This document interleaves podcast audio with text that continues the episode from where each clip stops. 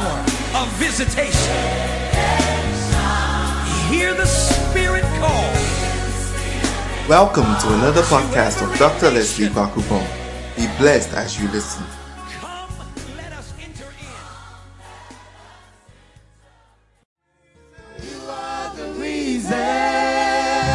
Father, in the name of Jesus, we thank you for this morning. As your word is about to come forth, our prayer is that our hearts will be open, our spirits will be open. Let somebody's life be transformed this morning by the entrance of your word. In Jesus' name that we prayed with thanksgiving. Amen. Shall we put our hands together for the Lord? Oh, you are clapping as if you are feeling cold. Hallelujah. You may take your seats. We thank God for a Sunday morning like this. Amen. It is always good to come to church on Sunday, whether the weather is cold or hot, whether it is raining or sunny. Hallelujah. I believe as Christians, something like rain shouldn't prevent us from coming to church. When it rains, you go to work. When it rains, you go to school. So why is it that when it rains, we feel like as for church, we can skip it? It is a very, very bad mentality. Hallelujah. Uh-huh. Those who didn't go to church, when you go back, tell them, pastor is not happy with them at all. I'm not happy with them at all. Uh, it's... Okay, you let me stop there. let me stop there. Uh, we, are, we are supposed to be, it's supposed to be what? The uh, amount of bonding. So uh, you... Maybe November, I'll say what I want to say. Hallelujah. Yeah. So this morning, um, I was going to preach something, but I decided to change it. So I'm going to preach something else. All right? Uh, because what I was going to preach, some people must hear it. Hallelujah. And some people must hear it, so we shall put it for an appointed time. Amen. So I've, I've changed my sermon for this morning, but I believe what I'm going to speak will also be a blessing to you. Hallelujah. Today I'm going to teach you, so don't sleep. Tell somebody, don't sleep. Tell another person, don't sleep. See, especially with this kind of weather. Uh, you see, when I come in, I'm screaming and stuff. That one you can be awake, but when I'm trying to divide the word, then it becomes very, very difficult. I'm saving the screaming for fire rally. So, uh, so let me let me be a teacher. Small. Let's let's go cool small. Hallelujah. All right. On Wednesday, fire rally Takra Day is starting. So I'll be away with the team from Wednesday to Friday. It's Wednesday, Thursday, Friday. It's a three-day program. So be praying with us. We are working with the theme, the day of his power. And we are trusting that the Lord is going to move upon the land. Hallelujah. Yeah, so be praying with us Wednesday, Thursday, Friday. It doesn't mean because I said it's going to start on Wednesday and you know I'll not be in church on Wednesday night. It means you should also not be in church on Wednesday night. Hallelujah. Uh, when you do that, you are a child of disobedience. Means you come to church because of the pastor, not because of God. Hallelujah. So you will come to church on Wednesday. Amen. And you will come for our travail on Friday. Amen. Yeah. That, that, that is the spirit of a good church. Amen. Good. Today I want to teach you a few things on the subject of divine timing. Divine timing. Everybody say divine timing. Say it again, divine timing. I believe this message is going to catapult somebody into their due season. Hallelujah. Sometimes when you understand that the principle of divine timing, you are not anxious about a lot of things. You are not worried about a lot of things. You cease to compare yourself to the people that are around you. When you understand that there is something called divine timing, there are a lot of people who are not happy in life. They, they are not satisfied in life, all because they are comparing themselves to others. They think God's timetable for others must be the same as theirs. And so they are looking at other people and they are angry, they are frustrated. We've given ourselves timelines for things, but have we asked God what his timeline for the thing is? Hallelujah. I've done this exercise before, but I'll do it again. How many of you are wearing watches? How many of you are wearing watches? All right. So the others, you use your phone as your watch, right? All right. So those of you who have watches, Moses, what says your time? nine twenty-five. Adam, what says your time? nine seventeen. You see the difference? How many minutes difference? Eight minutes, right? Eight minutes difference. Yes. Who else has a watch? We have nine seventeen. You have nine twenty-five. Michael, what's the time? nine eighteen. Yes. Who else has a watch? Akosia. nine eighteen. Yes. Who else has a watch? I saw many hands up. Yes. nine seventeen. So we have two nine seventeens, two nine eighteens, one nine twenty-five. He's living ahead of his generation. Yes. Who else has a watch? Yeah. nine eighteen. Yes. Okay, I thought your hand was up. Yes. nine five. Your battery needs some firing. I, I think it's the rain. The rain has slowed down the battery a bit. Yes. nine sixteen. Yeah, so we have nine five, we have nine twenty-five, and then in between you have nine sixteen, nine seventeen, and nine eighteen. Hallelujah. So you realize that even we human beings here who are using watches that are supposed to tell the time, we have different times on our watches. Our watches are reading different times. And I want to suggest to you today that God also has a watch. And the time on God's watch might be completely different from the time on your watch. But at the end of the day, God's time is the best time of them all. Hallelujah. I finished the sermon. Divine timing. God's time is the best time of all. Hallelujah. So don't get frustrated. God has a calendar for you. He has a calendar for you. He, he has a time. Everything that is set to happen in your life will happen. Amen. There are a lot of people who are angry with God. They are offended with God simply because certain things are not happening in their life as quickly as they want the things to happen. But today I pray that by the entrance of the word, this mentality shall be changed. And that mental stronghold shall be broken in the name of Jesus. Some of you, after today, you must release God.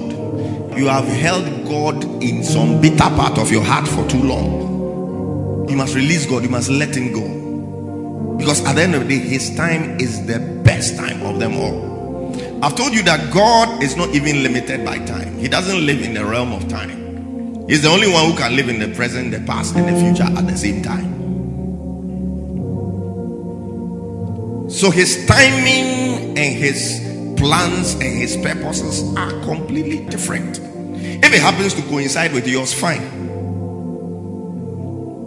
But he has a timetable for everything. Everything under the sun. Now, when we talk about time, in English we have just one word for time. And the word is time. Alright? But when you go to the Greek language, there are different words for time, but today I'll introduce you to just two of them. All right. One of the words for time is the word chronos. Everybody say chronos. Chronos is spelled C H R O N O S. Chronos. It's from that word that we got the word chronology or chronological. When we say something is chronological, that means it's following time.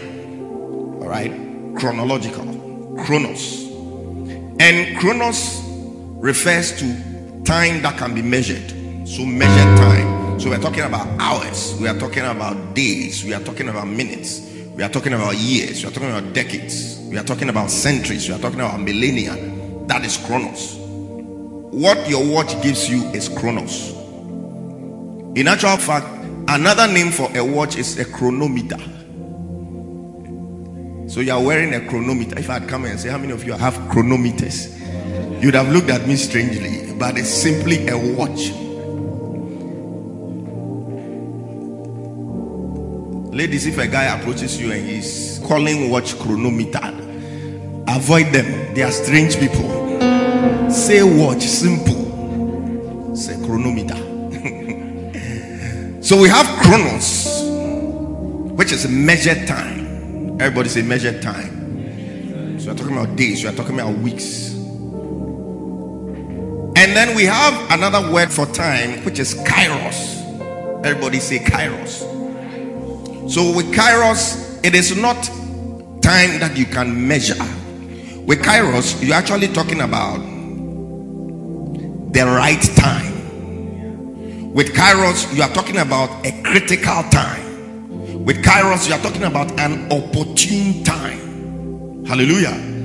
So all of us in our lives will have what we call kairos moments. Critical times, opportune times, right times for certain things to happen. Hallelujah. Let, let me explain the whole idea of chronos a bit. You see, it's by chronos that we have the times and the seasons. When we look at creation, Genesis chapter one. The earth was without form, it was void. Darkness was all over. And then God came and he said, let there be light. Give me Genesis chapter one. Let's start from verse one.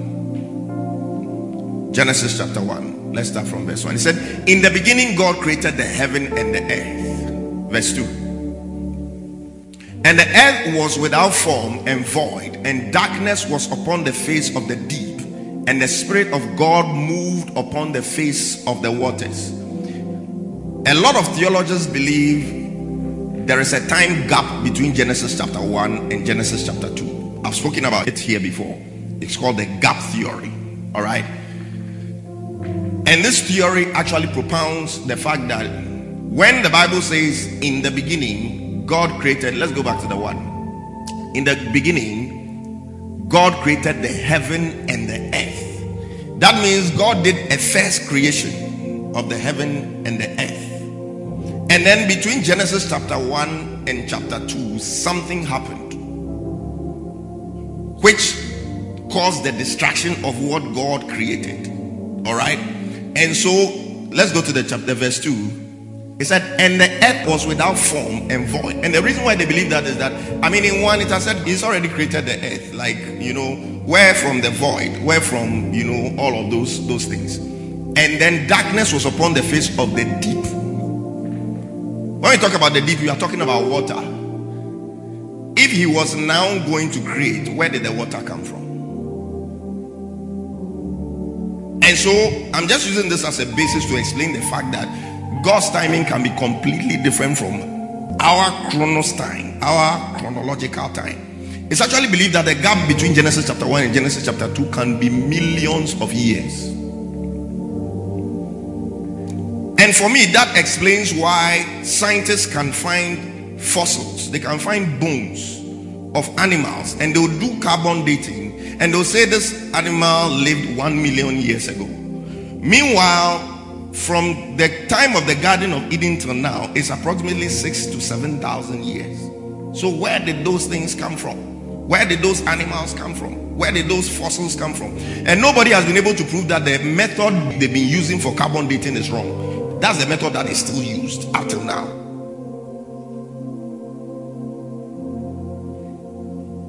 When they see bones of dinosaurs and stuff like that, they say, ah, it's millions of years ago. But Adam and Eve, if they were still alive, would just be about six to seven thousand years old.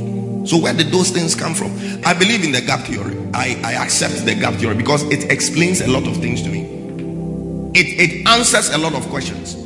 A lot of atheists and people who don't believe in the Bible actually capitalize on some of these scientific things and try to disprove the fact that the Bible is even true in the first place. Because they've done the scientific test. The thing shows that the thing is a million years old. But you are telling me the first creatures came just six thousand years ago. How do you explain? That means your Bible is wrong. The Bible can never be wrong. Hallelujah. And what even proves further that this creation we are seeing from Genesis chapter two is a recreation, is that at a point God used a certain word. When he gave man the authority to go into the world and multiply, he said replenish it. Say replenish. When the word replenish is used, what it means is that there was something that was there and it's no longer there, and you are supposed to replace it. When you are thirsty, you are replenishing lost water. When you are hungry, you are replenishing food. Hallelujah. When you take energy drink, you are replenishing lost energy. When the word replenish is used, what it means is that there was something that was there, which now is not there anymore. Hallelujah. Now, as I go down further, you understand why this makes sense. Verse three. It said, and God said, let there be light. And there was light. So out of the darkness, God called forth light. All right. Next verse. And God saw the light, and it was good. And God divided the light from the darkness. So, when it comes to the issue of light, there was a first light here, which was neither the sun, nor the moon, nor the stars, or any of them. It was just light. Hallelujah. So this was the first light that was created. God created light first. All right, next. And God called the light day, and the darkness he called night. And the evening and the morning were the first day. Next. You see, when the Bible says a day can be a thousand in, in the sight of God, you, you understand very soon. And God said, let there be a firmament in the midst of the waters, and let it divide the waters from the waters. Next. And God made the firmament and divided the waters which were under the firmament from the waters which were above the firmament, and it was so. Next. And God called the firmament heaven, and the evening and the morning were the second day. But as to how many days really it was, we can't tell yet. Next. And God said, let waters under the heaven be gathered together in one place, and let the dry land appear, and it was so. Next. And God called the dry land earth, and the gathering together of the waters called the seas. And God saw that it was good. Next. And God said, let the earth bring forth grass, the herb yielding seed, and the fruit tree yielding fruit after his kind, whose seed is in itself upon the earth. And it was so. Next. And the earth brought forth grass and herb yielding seed after its kind, and the tree yielding fruit, whose seed was in itself after his kind. And God saw that it was good. Verse thirteen. And the evening and the morning were the third day. So, so far, three days. Let's move on. And God said, let there be lights in the firmament. So now, out of that original light which he just called day, he's now creating specifics. All right, in the firmament of the heaven, to divide the day from the night, and let them be, listen here, for signs and for seasons and for days and years. So before there was light, but chronology, you know, time as we know it is dependent on the sun. Your watch was created with twenty-four hours because it takes twenty-four hours for the earth to finish rotating on its axis once. And there is day when there's a side of the earth that faces the sun. When that part is behind, it is night. So all I'm saying is that it is the sun that determines chronos. How the earth moves around the sun, that determines what seasons we are in. It determines the climate. That is why very soon we are going to enter into the Hamatan season. Even though strangely it is raining. It's not supposed to be raining around this time, but strangely it is raining. We'll be entering the dry season very soon. So all I'm saying is that chronos has to do with the sun. The sun is at the at the center of time as we know it. Hallelujah. But the sun didn't appear until the fourth day. So that means anything before that we can't say for sure that the one day that God was talking about was the twenty-four hours we know, because the sun hadn't been created by that time. Hallelujah. That is why the time between Genesis chapter one and Genesis chapter two could be one million years. I don't know if you understand what I'm saying. Am I confusing you?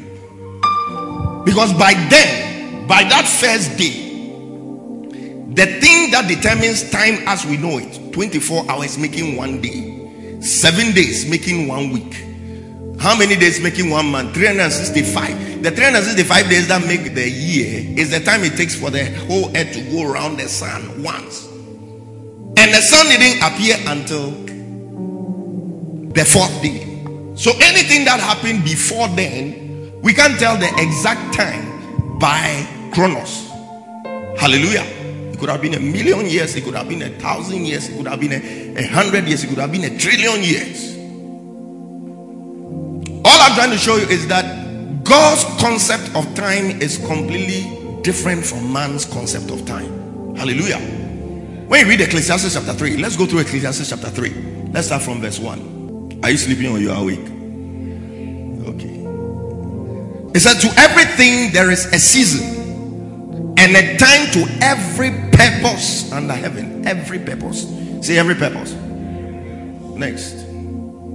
A time to be born and a time to die. As for death, everybody will die.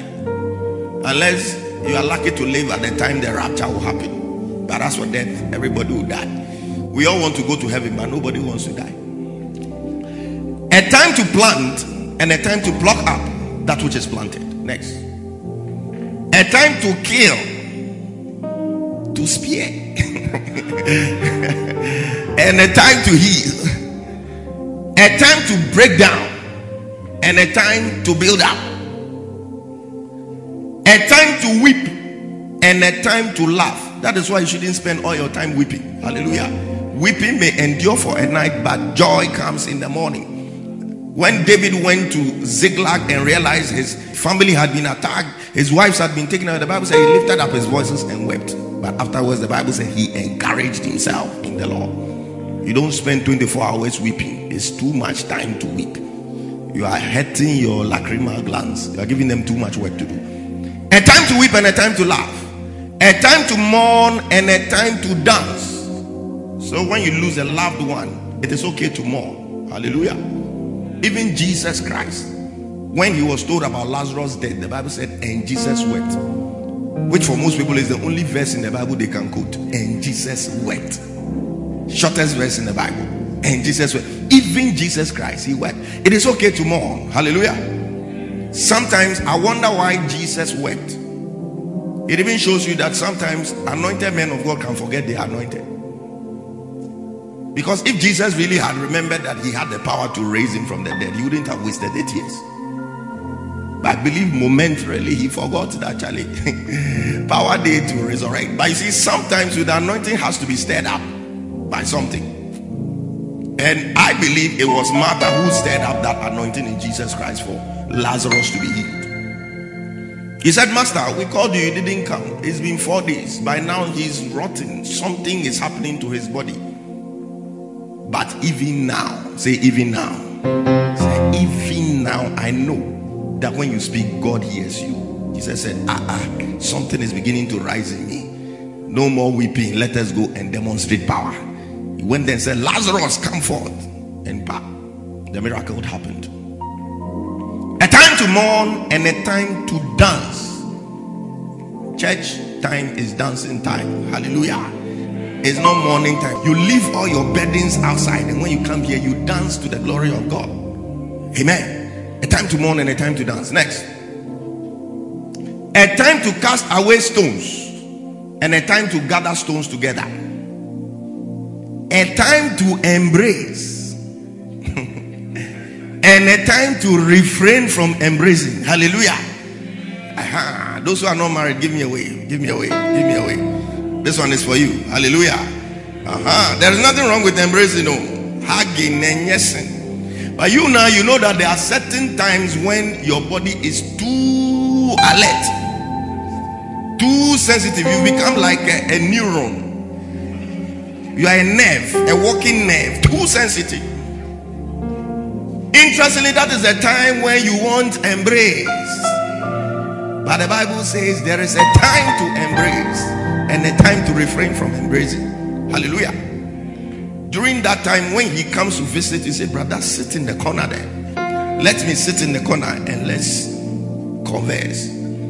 Say hi, hi. Because for some people, sometimes their bodies are too, even a simple handshake, electricity passes through them. Makes their minds start wandering and they'll be sinning in their head. Mental fornication. Psychological fornication. There's a time to embrace and a time to refrain from embracing. So sometimes when you're going to embrace someone, a person says, oh no, or gives you a Pentecostal hug. Understand it. Hallelujah. The person is fulfilling scripture. Every moment you are, as you are sitting down right now, you are fulfilling scripture. It's a matter of which scripture you are fulfilling. That was every second in your life, you are fulfilling some scripture. Hallelujah. Every second of your life, you are fulfilling. In coming here, you, you have fulfilled some scripture. In listening to me, you have fulfilled some scripture. If you are sleeping while I'm preaching to, you are fulfilling scripture. It's a matter of which scripture you are fulfilling. A time to refrain from embracing. Next. A time to get and a time to lose. So there are some losses you must allow to go. Hallelujah. He also says it's all part of this. It's a, and this time is it's God who created them. It's not every loss that is from Satan. It's not every relationship that doesn't work that it was the people from your background, the household wickedness that came and put a mask on your face and he started seeing you as Kakamotobi and he decided, no, I will not marry you again. No. That some people, when they live your life, you must thank God. If God should reveal the future to you to see what it would have been if you had married them, you go on a forty day Thanksgiving fast. Can you do forty days Thanksgiving? forty days just thanking God. You mean dishy? Just thank God. One man of God, he said, those days when he started ministry, there were a lot of ladies who were interested in him. He said he could count as many as fifty-six. Oh, he's a fine guy. Like when you see him, no, no, no. The glory of the Lord is upon him. Like fifty-six. Different backgrounds, different heights, colors, different, different. Like fifty-six ladies.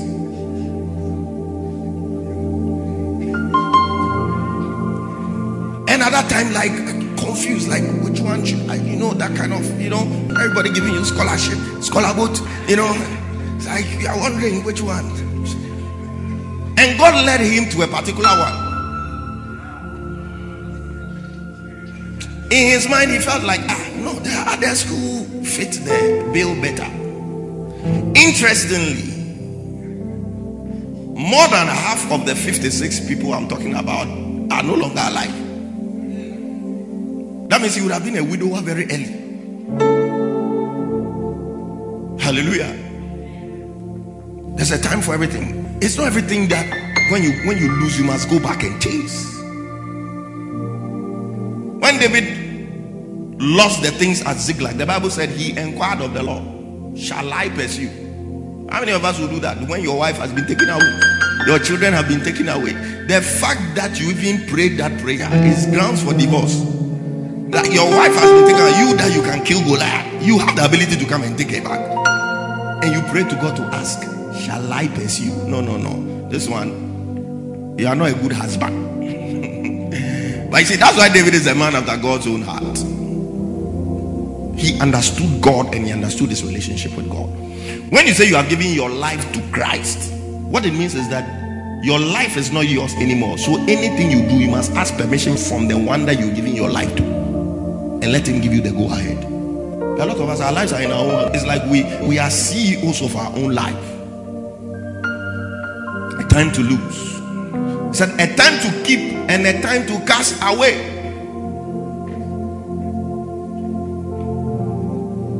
You Young ladies, don't keep a relationship that is abusive. Oh, he will change, he will change. And he's using you as a punching bag, insulting you left, right, center. You cook for him and he throws the food into your face when he hasn't even married you yet. You imagine what will happen when he marries you. And now you bear his name. Ho, ho, ho. Give you kung fu kicks, pa, pa, pa, just to entertain himself. Oh, there have been stories like that where people have been warned. They saw the signs. They saw the signs in their relationship. They ignored them. You don't take time. Your parents will come and carry your dead body. You don't say, though he slay me, yet will I trust him. That's not what that scripture is talking about. This one, he will slay you, kill you, finish you. You don't finish you. It starts with a little shove. Pushes you a little when it gets angry. And most of the time, those people who have that demon, that thing is a demon. It is Satan. It's a demon. Anger, it just comes like that and they misbehave. It starts with a simple show. And when the demon cools down, they regret and become so nice. And, and that is what confuses the ladies. But be not confused. Hallelujah. And that's why it says, slap. Why your head will be spinning. You know the cartoons, the way they do the thing. They do something with stars. Head is spinning like that. Hey, and you vow, I'm done with him. When he comes and strokes your cheeks more, no. To err is human, and to forgive is is that thing in the Bible? Is it in the Bible? It sounds like Bible. No? To err is human, and to forgive divine. Nigerian movies, they like it, Papa. To err is human. Okay. And then you go back. He said there is a time to kick and a time to cast away. A broken relationship is better than a bad marriage. Don't be afraid to break up when you have good grounds to break up, because once you marry, you are locked in forever. You have to endure whatever is in there and make it work, because the Bible says God hates divorce. You can't just get up and do something God hates like that. No, God doesn't like people who behave that. I've told you I hate the thing, you are doing it. Even your roommate, when you tell your roommate you hate it when she leaves or he leaves the unwashed plates under the bed, and he does it. You said it, he does it. You see how you don't like your roommate. You even use him as a prayer topic now. Pray, pray, pray, pray. So when God says, I hate something, and you deliberately go ahead and do it, you are not God's friend. Hallelujah. We are all children of God, but God doesn't love all of us equally. I'm telling you. God loves some people more than others. He said, Jacob have I loved, Esau have I hated. He himself decides why he loves some and doesn't love. He loves all, but the degree there is not, it's not, it's not the same. Jacob, even he, the four one nine one, deceiver, supplanter, God decided that he is the one that I love. Next. A time to rend and a time to sow. A time to keep silence and a time to speak. It's not every time that you reply. There are times you just have to keep quiet. There are some of you, you want to explain everything in this world.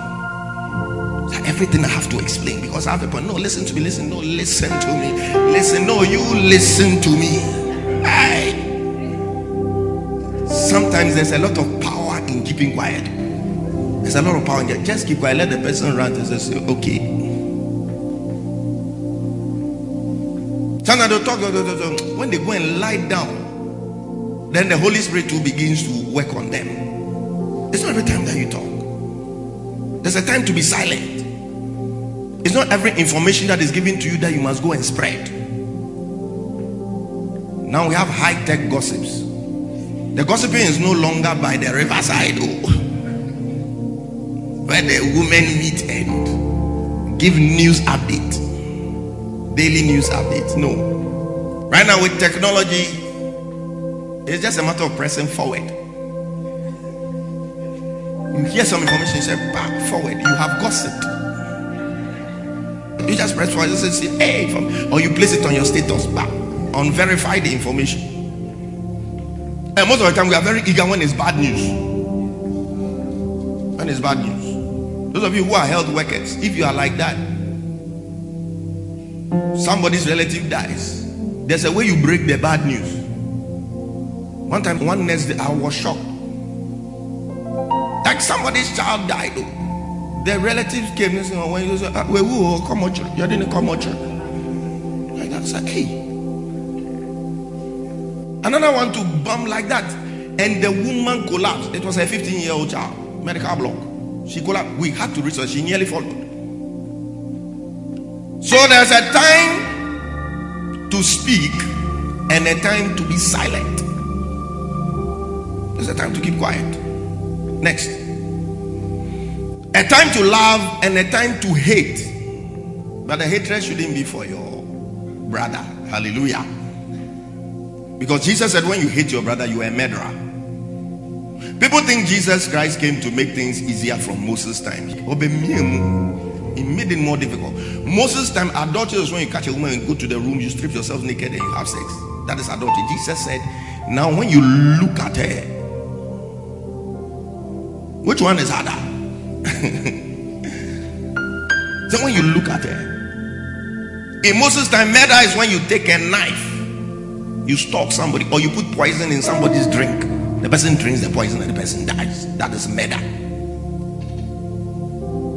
Jesus said when you hate your brother, if we are going by that standard, and God should look into our hearts right now, murderers. Just because you hate somebody, your roommate that you look at from the corner of your eye because of his faults, his mistakes, his errors. And trust me, in marriage it can easily move from love to hatred. You can easily transition from love to hatred when you are just accumulating faults. You are just accumulating faults. You don't forgive. You are just accumulating faults. It gets to a point when you see the person, all you remember are the faults. All you remember are their heads. Then the love suddenly becomes hatred. A time to love and a time to hate.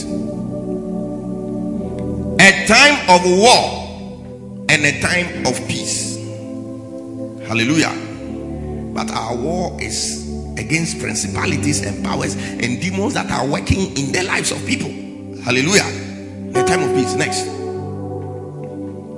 What profit had he that worketh in that wherein he laboureth? Next. I have seen the travail which God had given to the sons of men to be exercised in it. Next. He had made everything beautiful in his time. This one is kairos. His time.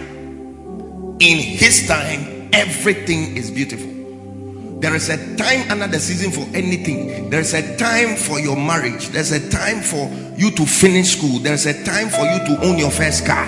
There's a time for you to build your own house. There's a time for you to have your first child. There's a time for you to have your last child. There's a time for you to dedicate your children. And the Bible is saying that he had made everything beautiful in his time. I pray that you be patient for God's set time. You see, when it is not yet God's set time for something, trust me, you can do whatever you know. You can use whatever formula you know. You can use whatever strategy you know. It will not work. It will not work. When it's not God's time, oh, you you try and pass through every corner, try to go through every mountain, valley, but it will not work because it is not yet God's time. Look at Abraham. God had given him a promise, and God was going to execute it in his own time. But Abraham was eager. But God, you told me that I'm going to be a father of many nations. Now look at me. My body, no strength anywhere. My wife, many years post-menopause. What, what are you talking about? He started getting anxious. Like the way some of you, you know, there are certain things you know your heart God will do.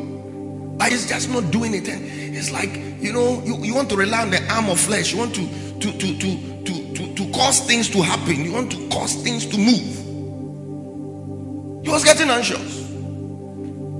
So the wife brought a plan. Okay, let's help God to fulfill his own promise. Let's, let's, let's help God. Maybe God needs some help. So let's help God. So how are we going to help God? Oh, this is my maidservant. Let her deliver a child for you on my lap. and then it will be considered to be my child. So we've helped God. And we all know the problem was from Sarah. Sarah was barren. Sarah was the problem. It wasn't Abraham. Because the moment Abraham touched Hagar, there was a performance. She got pregnant. That means Sarah was the problem. Abraham was not the problem.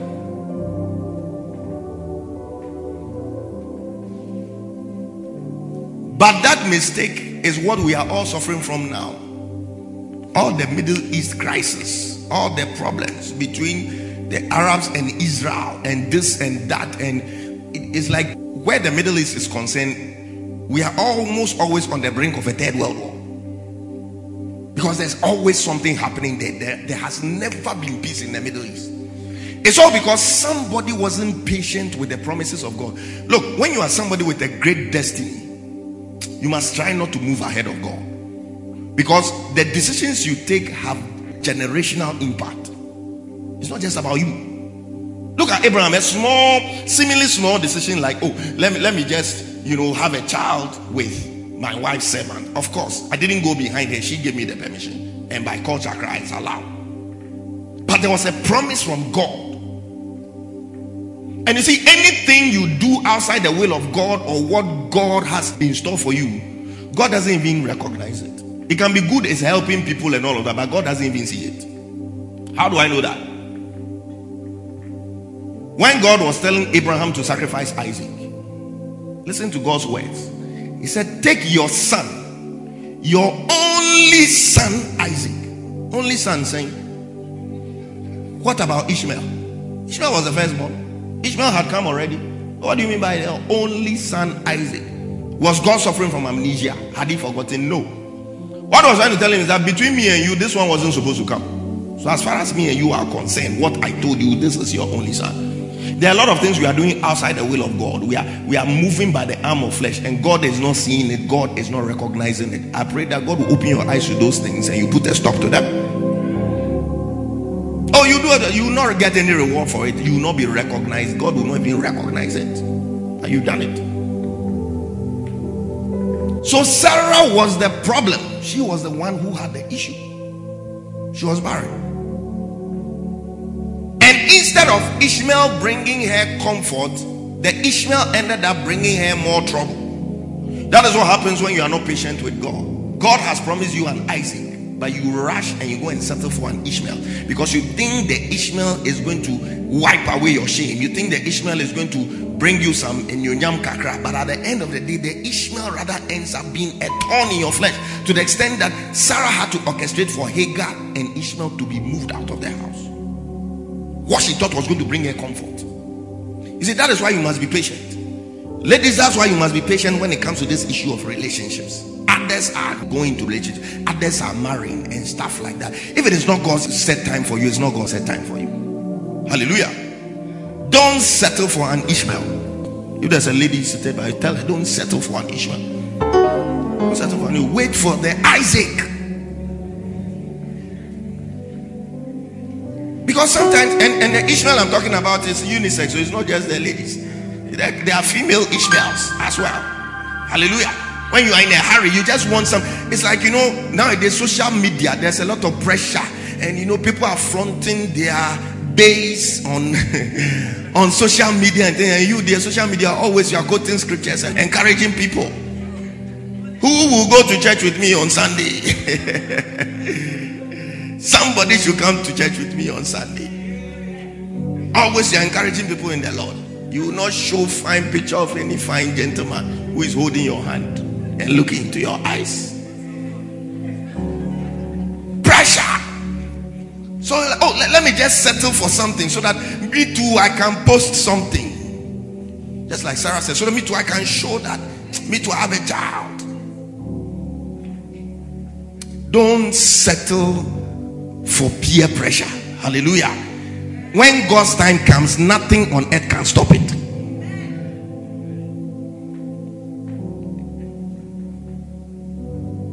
When you read Genesis chapter twenty, verse seventeen, you see the problem was with Sarah. She was barren. And from this scripture, we will know that Abraham actually was anointed to pray for barren wombs to open. He was anointed. Abimelech saw Sarah and he liked her and took Sarah because Abraham liked her. She was his sister. And God brought a curse upon the household of Abimelech. Their wombs were shut. That's why I always say, when you go after somebody's husband, the curse that comes is not just you. It is a household curse. Hallelujah. When you go after somebody's spouse. Look at David. When he went for Bathsheba, it was his whole house that suffered. The curse was that the sword will never depart from your house. From that day, confusion. Son rising against son. A son rose against he himself. One son went and raped a daughter and things like that. It's, it's just a household thing. It's not just upon your head alone. So Abraham prayed unto God. After God spoke to Abimelech in the dream and he realized that, hey, this is a man of God. I can't go and touch his wife.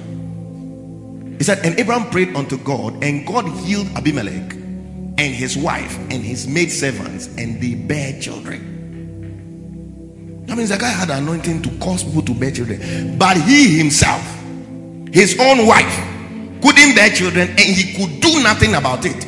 And the reason is that it was not yet God's time. When it is not God's time, you can do whatever you know, it will not work. You just have to be sensitive. And as we go now, I'll, I'll show you the importance of spiritual sensitivity in, when it comes to God's set time. Realizing God's set time.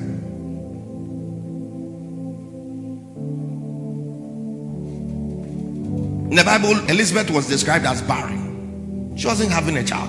But it wasn't barrenness. The conception of John the Baptist had to coincide. It just had to come a few months before Jesus Christ was also conceived. Because he was supposed to introduce Jesus Christ. He was supposed to pave the way for Jesus Christ. If John the Baptist had been born many years before Jesus Christ, I think I know what would have happened. John the Baptist would have been killed before he could have had the opportunity to pave the way for Jesus. The way that guy used to talk and blast people, they would have finished him. And then look at it. Just after he introduced Jesus, he went and talked about the king and they caught him and just cleared his head off like that. He would have died before his time. So what people were seeing as a delay was actually a divine orchestration, divine timing. God's hand was in the timing. All I want to tell you is that it's not everything you see as a delay in life that is actually a delay. Sometimes we bind demons, bind ancestors, bind spiritual wickedness in our homes and blah blah blah over delays in our lives, but they are not actually delays. It is actually divine timing at work. Hallelujah. The man at the pool of Bethesda had been there thirty-eight years, but his time came. His kairos moment came. There was a man that Jesus prayed for. They said he had been blind from his mother's womb.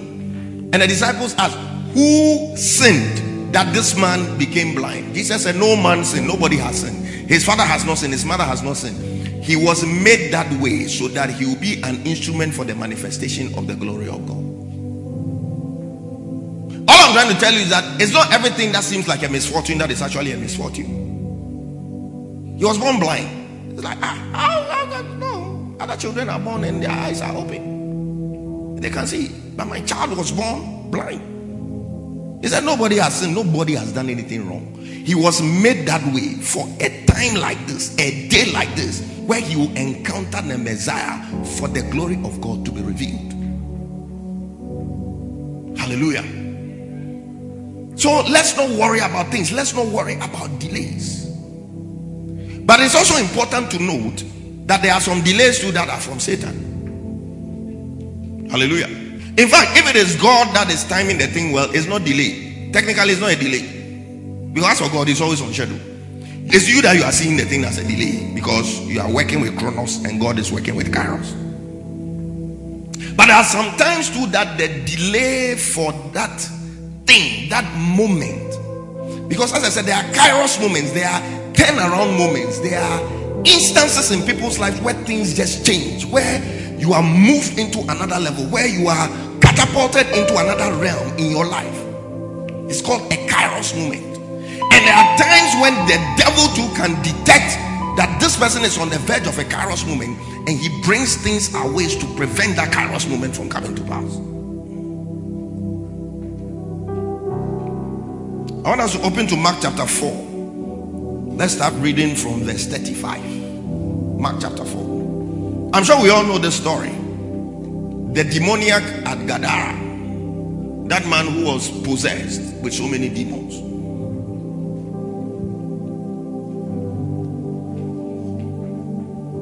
Let's read the story. He said, and the same day, when the evening was come, he said unto them, let us pass over unto the other side. Next. And when they had sent away the multitude, they took him even as he was in the ship. And there were also with him other little ships. Next. And there arose a great storm of wind, and the waves beat unto the ship. Matthew said, and there was a contrary wind. That means an opposing wind. This one says the wind beat against the ship. That means the wind was coming in the opposite direction and preventing them from moving forward onto the other side, so that it was now full. Next. And he was in the hinder part of the ship, asleep on a pillow. And they awake him and say unto him, Master, carest thou not that we perish? Next. And he arose and rebuked the wind and said unto the sea, peace, be still. And the wind was ceased, and there was a great calm. Hallelujah. Now let's jump to um okay you let's add the next two verses. Let's add the next two verses. Next. And he said unto them, why are ye so fearful? How is it that ye have no faith? Next. And they feared exceedingly and said one to another, what manner of man is this, that even the wind and the sea obey him? Hallelujah. I've said several times that I believe this wind was no ordinary wind. Why? The devil knew what was beyond on the other side that they were going to go to. There was a man there who needed to meet Jesus Christ. There was a man there who needed to encounter Jesus. There was a kairos moment for a man. His life was about to be turned around. And the devil knew this thing was going to happen, and that is why the wind came in. Now let's read the same Mark chapter five. So just just move next to chapter five verse one. It's a continuation of the same story. And they came over onto the other side of the sea, into the country of the Gadarenes. Now when we talk about the country of the Gadarenes, it's in the territory of Israel, where the children or or, or the, the tribe of Gad, that's where they reside. God. Everybody say God. Don't sleep. Oh. Today I'm not screaming, so don't sleep. God. That is where they, they resided. That means there's a strong likelihood that this man was a descendant of God. He was a, a Gadite. Somebody from the tribe of God. Now, the reason why this whole thing is so important, the reason why this meeting of Jesus Christ was so critical, was that when you read Genesis chapter forty-nine verse nineteen, Genesis chapter forty-nine verse nineteen, in Genesis chapter forty-nine, Jacob was speaking into the lives of his children. Now people say Jacob was blessing his children, but if you read the account well, it is not everybody who received the blessing. He was just saying, the Bible said he gathered them and said, I'm going to tell you the things that are to come. He was going to tell them things that were going to happen in the future. It wasn't every one of them that was a blessing. Some of them were just going to tell them specific events that were going to happen. For example, with Judah, he said the scepter shall not depart from Judah. That means Judah was supposed to produce the kings of Israel, and it came to pass. Some of the things he spoke to them, they reflected in the lives of the tribes that they became. But there are some too that the things that he spoke to them were specific things that were going to happen in the lives of specific descendants of these. Before we read them, the, the, let, let's go to Genesis forty-nine sixteen. I want to show you that some of the things were to specific individuals in their bloodline and not necessarily the tribe. You see, God sees things this way. There was a time that Abraham paid a tithe to Melchizedek, but later Levi, who was a descendant of Abraham, he was said to have paid a tithe to Melchizedek, and the explanation was that the Bible said he was in Abraham's loins when he was paying the tithe to Melchizedek. All right. So sometimes God is saying the thing to you, but he's speaking to somebody who is in your bloodline, somebody who is in generations after. Okay. He said, Dan shall judge his people as one of the tribes of Israel. We all know at a point in time Israel had judges. You would expect that all the judges will come from the tribe of Dan. But that was not what happened. I'm trying to show you that some of the things he spoke to the person, but it was to a specific individual. In fact, this blessing was actually, or this statement he was making, it was Samson he was referring to. Because if you take the judges from Shamgar to Othniel to Ehud to Barak to Deborah, and Samson was the one who came from the tribe of Dan. And he said what? Dan shall judge his people as one of the tribes of Israel. Next. Dan shall be a serpent by the way, an adder in the path, that biteth the horse heels, so that the rider shall fall backwards. Samson was that kind of person. He, he was a thorn in the flesh of the Philistines. He didn't allow the Philistines to do what they wanted to do. One day he would take the jawbone of an ass and just slay one thousand men like that. I mean, the man was a thorn. He was like a snake that was just biting them and preventing them from doing what they wanted to do. So I just want to show you that when he spoke those things, it wasn't to the entire tribe. For some of them, he was speaking to an individual down the bloodline. Now let's go to the verse nineteen that I asked for. Now with God, he said, a troop shall overcome him. When we talk about the troop, another word for a troop is a legion. Military troops. Legion is actually a military term. A troop. It's saying, God, a troop shall overcome him, but he shall overcome at last. A legion shall overcome him, but he shall overcome. When you look through the history of Israel, there wasn't really any time, specific time, that the tribe of God was singularly attacked or anything of that sort. So theologians believe that just like in the case of Dan, where he was referring to a single individual in the bloodline, with God, he was also talking about somebody from the bloodline of God or somebody from the tribe of God. And he said what? A troop or a legion shall overcome him, but shall overcome at last. Hallelujah. Let's go back to Mark chapter five so that now we link the two. Mark chapter five verse one. And they came over to the other side of the sea unto the country of the Gadarenes. So this is the territory of the people of God. Next. And when he was come out of the ship, immediately there met him out of the tombs a man with an unclean spirit. Next. Who had his dwelling among the tombs, and no man could bind him, no, not with chains. Next. Because that he had been often bound with fetters and chains, and the chains had been plucked asunder by him, and the fetters broke in pieces, neither could any man tame him. Next. And always, night and day, he was in the mountains and in the tombs, crying and cutting himself with stones. Next. But when he saw Jesus afar off, he ran and worshipped him. Next. You see, there, there was a kairos moment. Something was about to happen. In the first place, this man was always confined to the tombs. But today he said, me too, I'm going to the beach. You think you're the only one who goes to Kubuki? Madman said, today I am going to the beach. You see, when you reach a kairos moment, God begins to move things so that things will coincide with things and things will collide with things. He said, today I'm not going to stay in the tombs. I am going to the seashore. And it so happened that at that very moment, Jesus Christ had overcome a storm that was trying to prevent him from coming to the other side. In fact, the whole storm is a mystery because that ship was supposed to be on the Sea of Galilee. But when you read history and geography well, there was actually no sea in Galilee. It was actually a lake. It's called the Lake Kinneret. The Sea of Galilee was just a nickname they gave to it, but it was actually a lake. Storms don't happen very frequently on lakes like that. Sea storms are frequent. Lake storms do exist, but they are not very common. It was a lake. It wasn't a sea. And they had a storm that nearly took their lives. It goes to strengthen further the claim that it's possible this thing wasn't an ordinary storm. Hallelujah. So something was just moving this man because there was a kairos moment. There was a, a moment that something was going to change. Something significant which possibly had been prophesied way in the day of Jacob into the bloodline of his son Gad, that a troop, a legion will overcome Gad. But at last, he shall overcome it.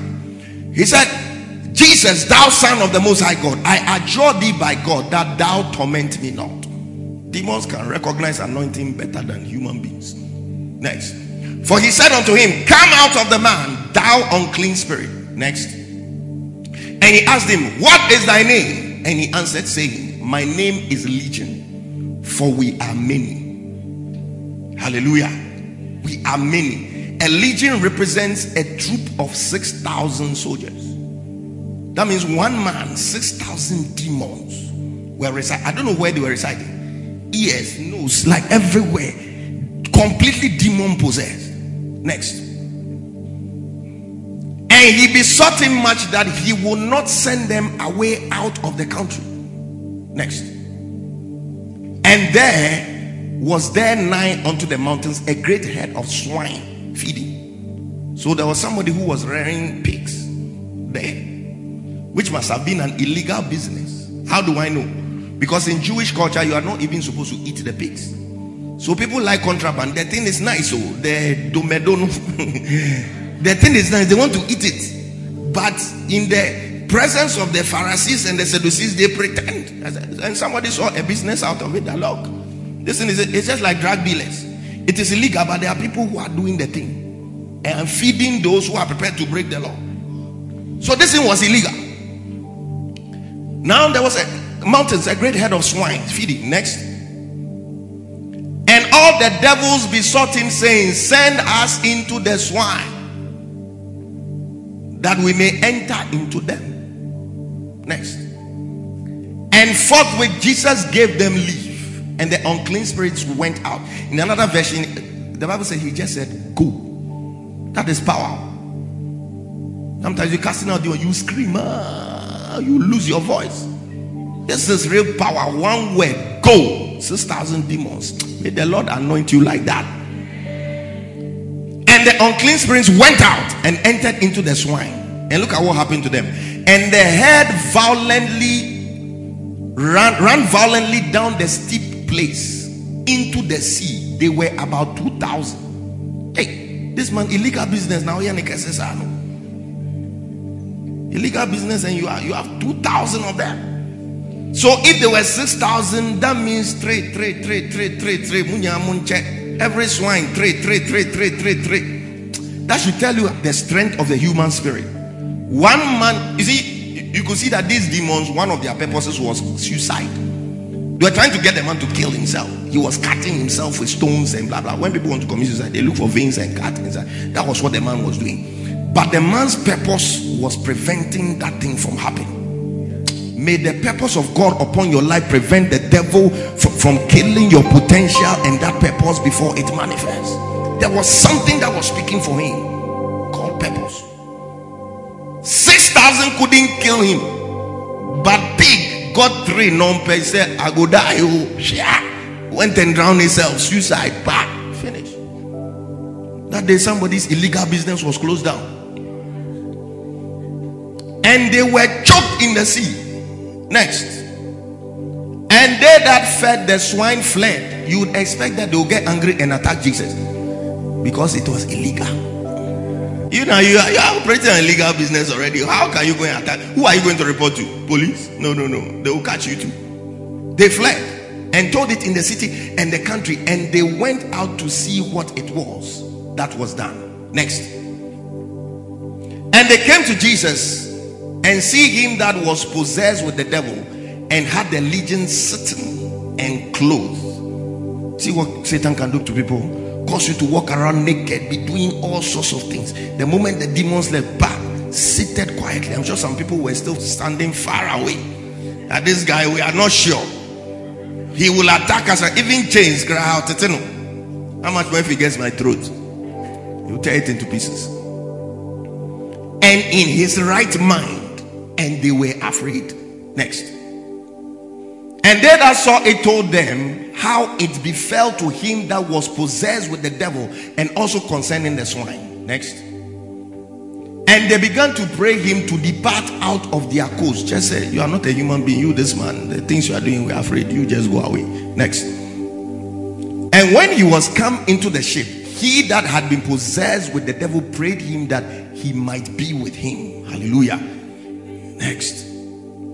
Howbeit Jesus suffered him not, but said unto him, go home to thy friends, and tell them how great things the Lord had done for thee, and had compassion on thee. Next. And he departed and began to publish in Decapolis. The word publish, the original is to preach. In Decapolis, how great things Jesus had done for him, and all men did marvel. Now the word Decapolis means ten cities. Say ten cities. So just like how you can have twin cities of Sekendi, Takrady, they are linked by culture, language, and everything. There were ten cities in a certain territory that were linked by culture, like the same way of doing things and everything, but there were ten individual cities. And the interesting things about thing about the cities in this area called Decapolis was that the cities were in three different countries: Israel, Jordan, and Syria. And this man, the Bible said, he preached in Decapolis. When you read church history, this man actually became an evangelist, preaching the word of God in these cities that we're talking about, spanning three different countries. That means his destiny was that he would be an international evangelist, to have an international ministry, cross-border ministry. But Satan had bound him and kept him in chains, and he was misbehaving until his kairos moment came and God delivered him. I pray that when your kairos moment comes for God to change your life, you will meet whoever you need to meet. You will collide with whoever you need to collide with. You, you will have an encounter with whoever you need to have an encounter with, in the name of Jesus. Let me show you a last example of divine timing, and you see that, look, everything that happens in our life, there's a calculator by it. God has calculated it. Sometimes all you need is sensitivity to know that this is a kairos moment.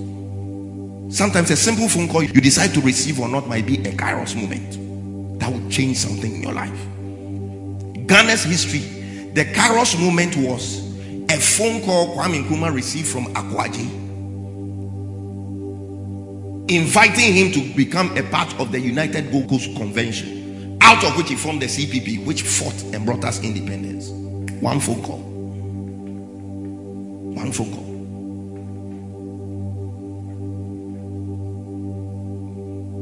Let's read Matthew chapter seventeen. There was a time the tax collectors came to Jesus and Peter, and they said, you have to pay temple tax. But they didn't have any dashen on them.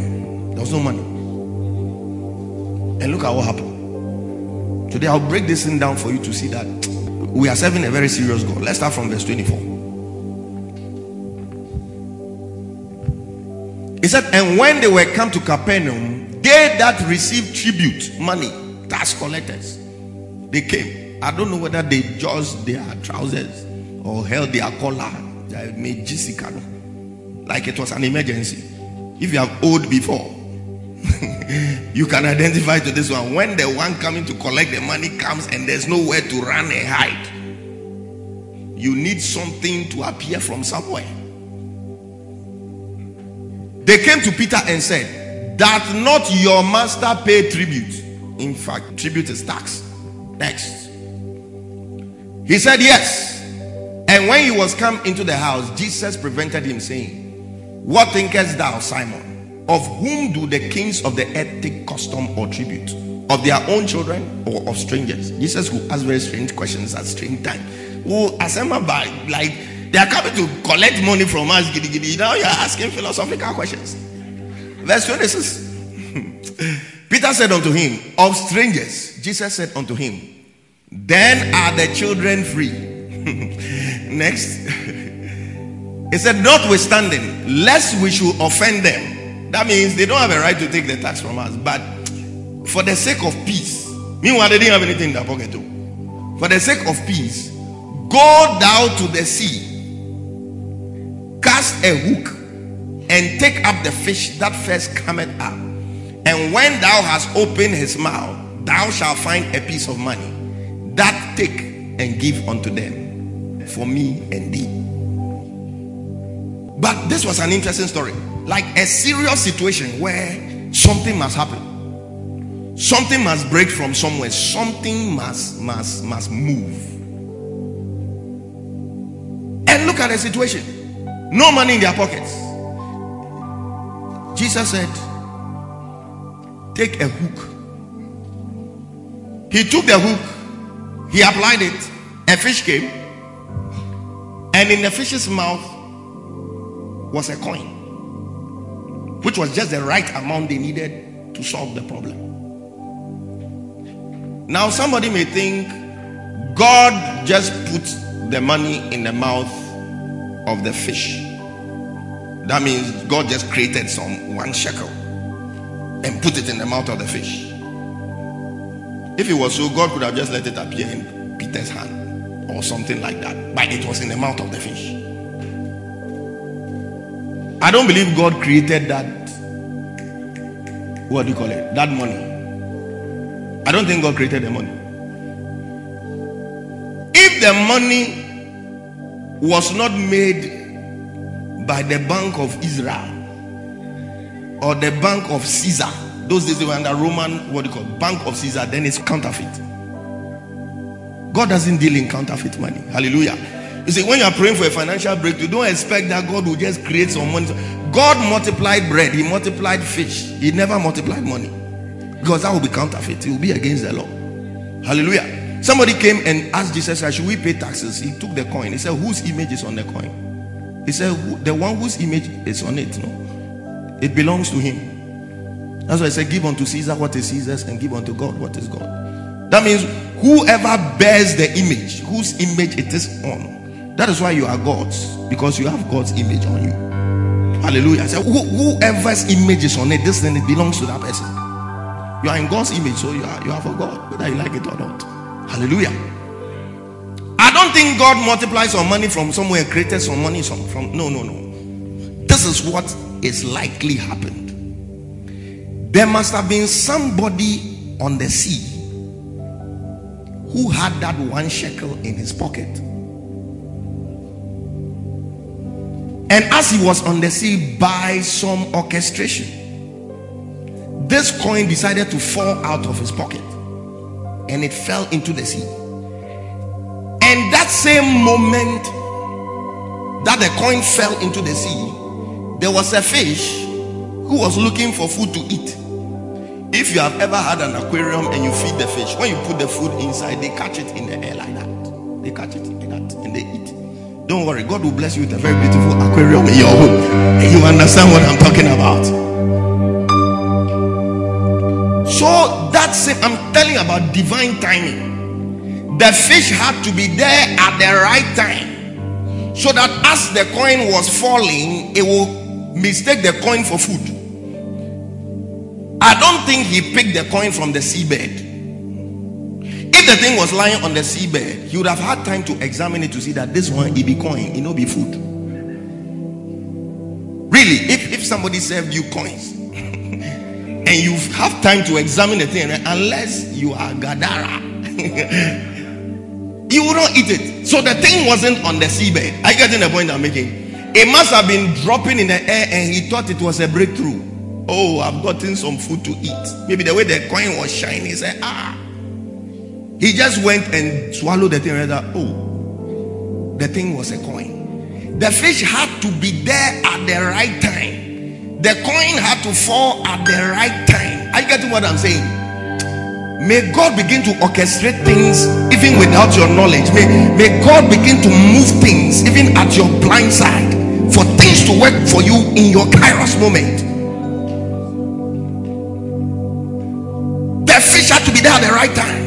The coin had to fall at the right time. If it had fallen to the seabed, no fish would have taken it, because they will know that it is a coin and no food.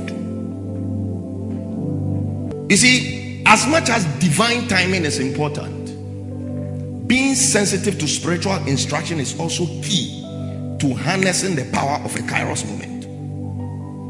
As for God, he will orchestrate the things. He caused the fish to move at the right time, the coin to fall at the right time, swallow the fish at the right time. But Peter had to obey spiritual instruction. And look at what Jesus said. He said what? Go thou to the sea and cast a hook. Somebody say a hook. Now this is a rabbi giving fishing instruction to a fisherman. telling him how to fish. But this was spiritual instruction. That is why me as a pastor that I can't sing, I can give Pastor Gideon a prophetic word and instruction concerning his singing and worship ministry, and if he follows it, it will work for him. A rabbi telling a fisherman, take a hook. Peter would, probably would have told him that I'm not used to fishing with a hook. Me, I fish with a net. Because the first time Jesus gave them a spiritual instruction, it was a net instruction he gave them. He said, cast your net onto the other side. That was when they had a bumper harvest and their, their boats were even sinking with the breakthrough. The first spiritual instruction where fishing was concerned was a net instruction. But this one, he said, take a hook. What I'm trying to tell you is that the spiritual instruction of yesterday might not be the same spiritual instruction for today. You must be sensitive to know the time and the season in which we are, so that you know how to follow the voice of God for yourself. There are times God will lay something on your heart. Today, do this. Today, go and visit this person. Today, take a phone and call this person. Or you even see some advert in the newspaper. There are some you don't mind, but this particular one, something is just moving. When I talk about the spiritual instruction, it's not necessarily coming from a servant of God. It could be instruction you receive during your quiet time while you are reading the word. It could even be instruction I'm giving somebody right now as I'm preaching. I, I may be dialing somebody's number and speaking directly into somebody's life. You just have to be sensitive enough to know that this particular sentence is mine. He said, take a hook. Not a net this time, but take a hook. And the reason why for this particular one it had to be a hook was because imagine Peter had decided that, look, I am the expert in fishing. You just be there, you do your miracles, multiply your bread, multiply. When I catch the fish, you can multiply it, because that one is your your business. Fishing is my thing. Who fishes with a hook to catch just one? Let me go for a net so that at least supper will be assured. You understand? Imagine what would have happened if Peter has used the net. He would have caught like one hundred fishes. Now, how do you tell which one swallowed the coin? So this time it wasn't a net instruction, it was a hook instruction. Because with a hook, you put a bait on the hook, lower it into the water. The fish sees it, it thinks it's food, it grabs its mouth. And he needed to catch just one fish for their problem to be solved. He didn't need a bumper harvest. A bumper harvest at that time would not have solved the problem, because there wouldn't have been time for him to sell the fish, for him to get money, because the guy was just in his trouser. He needed the money to be ready. And the thing was in the obedience of the instruction to use a hook this time around and not a net. I pray that somebody will be sensitive to the voice of God. That somebody will be sensitive to divine instructions. And God's divine timing worked again. Because when Peter decided to lower the hook, there were a lot of fish in the sea. How come it was that particular one? So even if he had disobeyed small and like, oh, this man cried, arguing, that fish would have come to pass. And when he lowered the hook, he probably would have been a different fish he would have picked, which wouldn't have anything in his mouth. He obeyed the instruction, went, released the hook, and that fish was there at the right time. And you see, it's even a miracle that that same fish again. You saw something coming down. You thought it was food. You went and swallowed the thing and it almost choked you. You should learn sense enough that next time something is falling on the ground, wait for it to fall down, so that you can examine it properly. But that same fish again went and opened his mouth, and this time the hook caught his mouth back. Peter brought it out and said, oh yeah, bring the coin. And I'm sure after he took the coin out, they didn't let the fish go scot-free. They prepared some fire, grilled it, and probably ate it with some Jewish kinky. You are surprised. Don't be surprised if the Jews had kinky. They said the guns descended from the Jews. That's what our ancestors say. They say we came from the Jews. So maybe our kinky cried. They say, pass down something. So Peter was actually, this fish you brought the A, but you are a breakthrough in yourself. Let us finish you. My prayer for you today is that you'll be sensitive to divine instructions. And I pray that anything you need for your kairos moment to come to pass, may the Lord provide it in the name of Jesus. Just as the Lord orchestrated the timings of the fish, just as the Lord orchestrated the timings of the movement of the fish, just as the Lord orchestrated the falling of the coin, may the Lord begin to move things, even on your blind side. I don't think Peter knew what was going on behind the scenes. He didn't know God was working things for that particular situation to be solved. But I, I, I'm telling somebody today that by faith, that God is working things for your good. God is working things for the good of your family. You will not miss that kairos moment in the name of Jesus Christ of Nazareth, the Son of the living God. When that kairos moment comes, divine timing will collide with obedience of divine instruction, and a miracle will be created in your life in the name of Jesus Christ of Nazareth. I want you to stand to your feet right now. You want to pray the Lord, make me sensitive to your timings. Make me sensitive to divine instructions. May I not miss the right timings of my life. In the name of Jesus, lift up your voice. Begin to pray. Lift up your voice. Begin to pray. Lift up your voice. Begin to pray. Everybody will come into contact with the kairos moment. The right time for certain things to happen. But we pray today in the name of Jesus that you will not miss that time. You will not miss that time. You will not miss that time. And you will be sensitive to the Holy Spirit. You will be sensitive to the voice of God. You will be sensitive to the move of the Spirit. In the name of Jesus, lift up your voice. Lift up your voice. Lift up your voice. Lift up your voice. Lift up your voice. You want to pray that the Lord will take anxiety out of your heart. Where the delays in your life are concerned, in the name of Jesus. Where you have been offended with God, you want to pray that, Lord, take that spirit of offense out of my heart. In the name of Jesus Christ of Nazareth, lift up your voice. Lift up your voice. Lift up your voice. Lift up your voice. The Bible says he holds everything by the power of his word. Everything in your life is under divine control. May the Lord give you the grace to understand the dynamics of divine timing. In the name of Jesus Christ of Nazareth, just lift up your voice. Lift up your voice. Lift up your voice. Lift up your voice. May you not miss your kairos moment. In the name of Jesus, may that kairos moment just don't come to pass. The time for that change, the time for that breakthrough. May you meet that person that you need to meet. May you encounter that person that you need to encounter. That will bring an elevation to your life. That will bring an elevation to your ministry. In the name of Jesus Christ of Nazareth, the Son of the living God. The Bible says the steps of a good man are ordered by the Lord. May the Lord order your steps in the name of Jesus. May the Lord order your steps in the name of Jesus. May you stumble into a breakthrough. May you stumble into the will of God for your life. May you stumble into your ministry. May you stumble into a financial breakthrough. May you stumble into a breakthrough in ministry.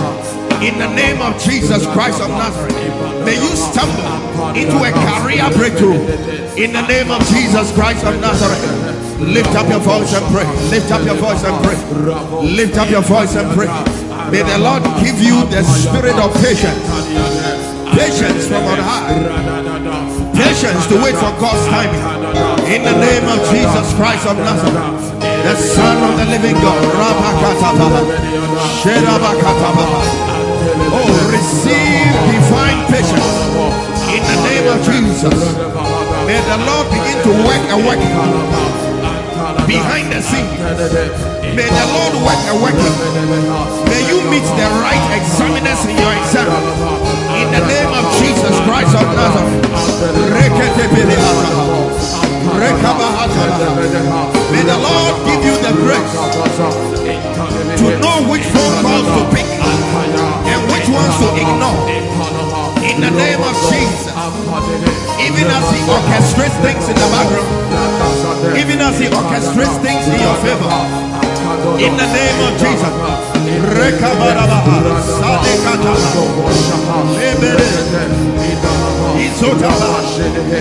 May the Lord move his angels on your behalf, in the name of Jesus, in the name of Jesus. We